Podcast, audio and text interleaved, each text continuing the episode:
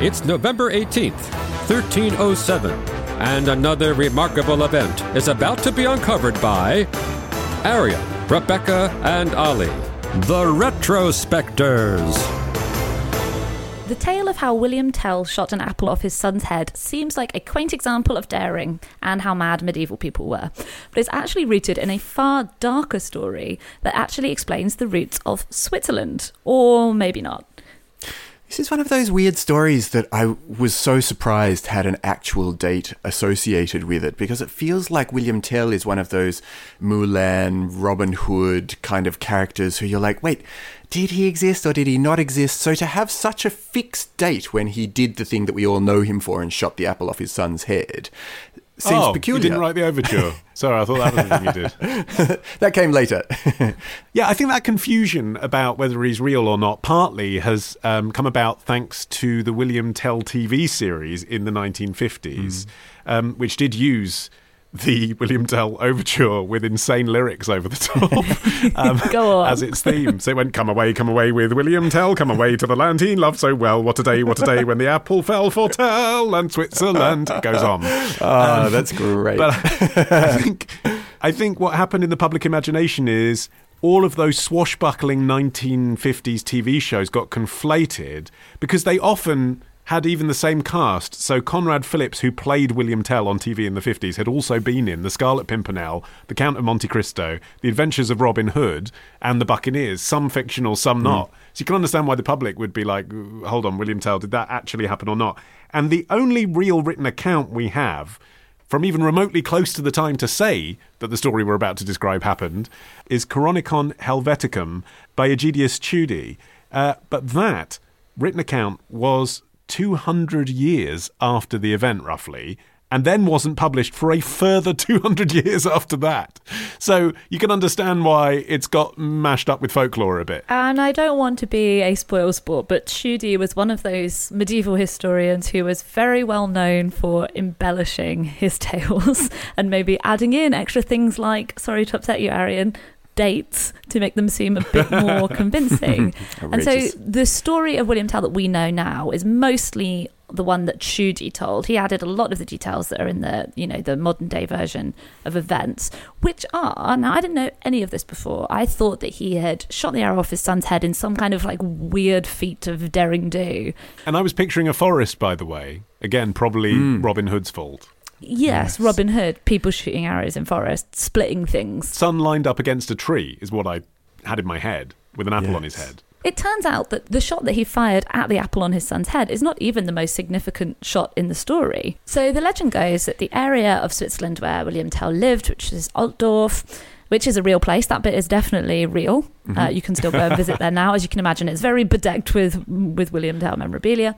So it was being ruled by the Habsburg Empire, and the local Austrian bailiff was this guy supposedly named Albrecht Gessler.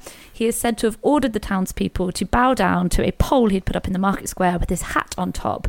And William Tell is said to have refused this order, and so Gessler gave him the choice of being executed or the famous apple splitting trick. So, a few things about that. Was Gessler standing there watching to see which of the public refused to bow to his hat on a pole.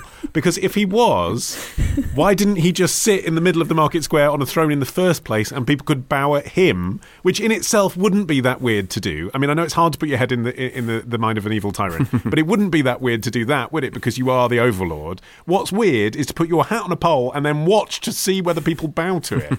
and if he wasn't there, how did he know that William Tell didn't do it? Wasn't wasn't that just reported to him and he had him brought before him and at that stage he then challenges him yeah like alan rickman in robin hood yeah. that kind of a thing bring me tell bring me his son bring me an apple i'll explain more later the point was that Tell was an amazing archer, right? And everyone in Altdorf knew Tell was an incredible archer. Yeah, yep. And so this was an appropriate challenge. Like, oh well, if you're so great, then he was trying to like Gessler was trying to look almost charitable to this person who snubbed I mean, these are all everybody. these are all Tschudi added details. Fine. You know, I mean, I'm just saying how the story goes. like, if you're such a great archer, prove it. Don't kill your own son in the face.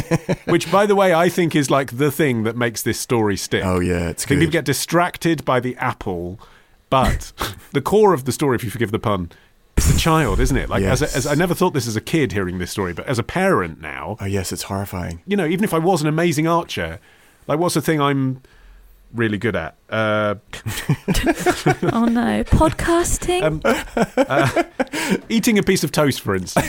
if I knew that my son's life depended on me eating this piece of toast perfectly, I'd, there'd be crumbs all over the place. You know, it would be like the hardest thing in the world. That's the crux of the story, isn't it? And so Tell absolutely nailed the brief of shooting this apple on his son's head without killing him. And then, when, as everyone was standing around, presumably applauding him, Gessler asked why he had two arrows. And Tell turned around and told him that if he had accidentally killed his son, he would have used the other one to kill Gessler. And so Gessler was infuriated by this saucy response. He ordered him to be imprisoned in a dungeon. And while he was being rowed across the lake to the dungeon, the boat he was on was struck by a storm and he managed to escape. And so the legend goes that he then ambushed Gessler and shot him, which sparked a popular Swiss uprising against their Austrian overlords.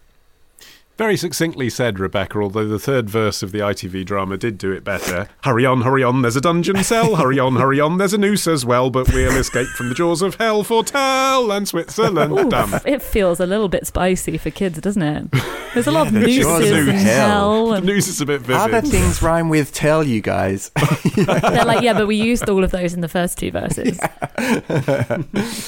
But the fascinating thing as well is how that story then ties into this foundation myth of Switzerland. And I think one of the other things about how we are all so confused, well, maybe it's just me, about whether this is a real or fictional story is that they've marked out some of these locations in, like, in the real hmm. world. So here's the place a, a Swiss parent might tell their child where the apple was split, and here is the place. You know, you can actually go to the spot where he disembarked the boat and rode off into the forest to later ambush Gessler.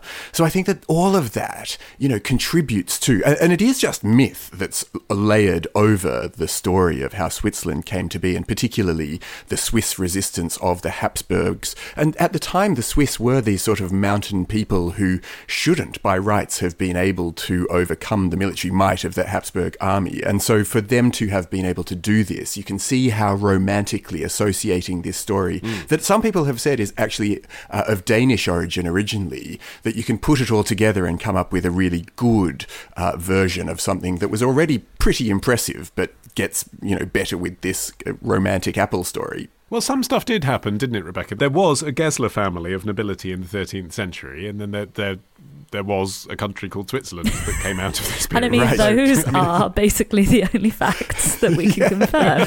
And we Ari- don't touch apples. Arion, you said, you know, polls. you, you say some people say it's originally a Danish tale. It, it- there is a 12th century Danish text about the folk hero Palnatoki who does this exact same trick, including the detail of him having a second arrow ready to shoot his royal tormentor. Right. Did you know that there is a Wikipedia page called "Shooting an Apple Off One's Child's Head"?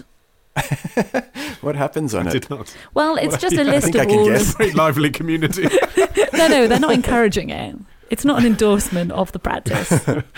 It's just a list of all of the examples. I mean, there are so many that predate Tell. So you've got the Danish one, but you've also got there's like um, an Icelandic one as well.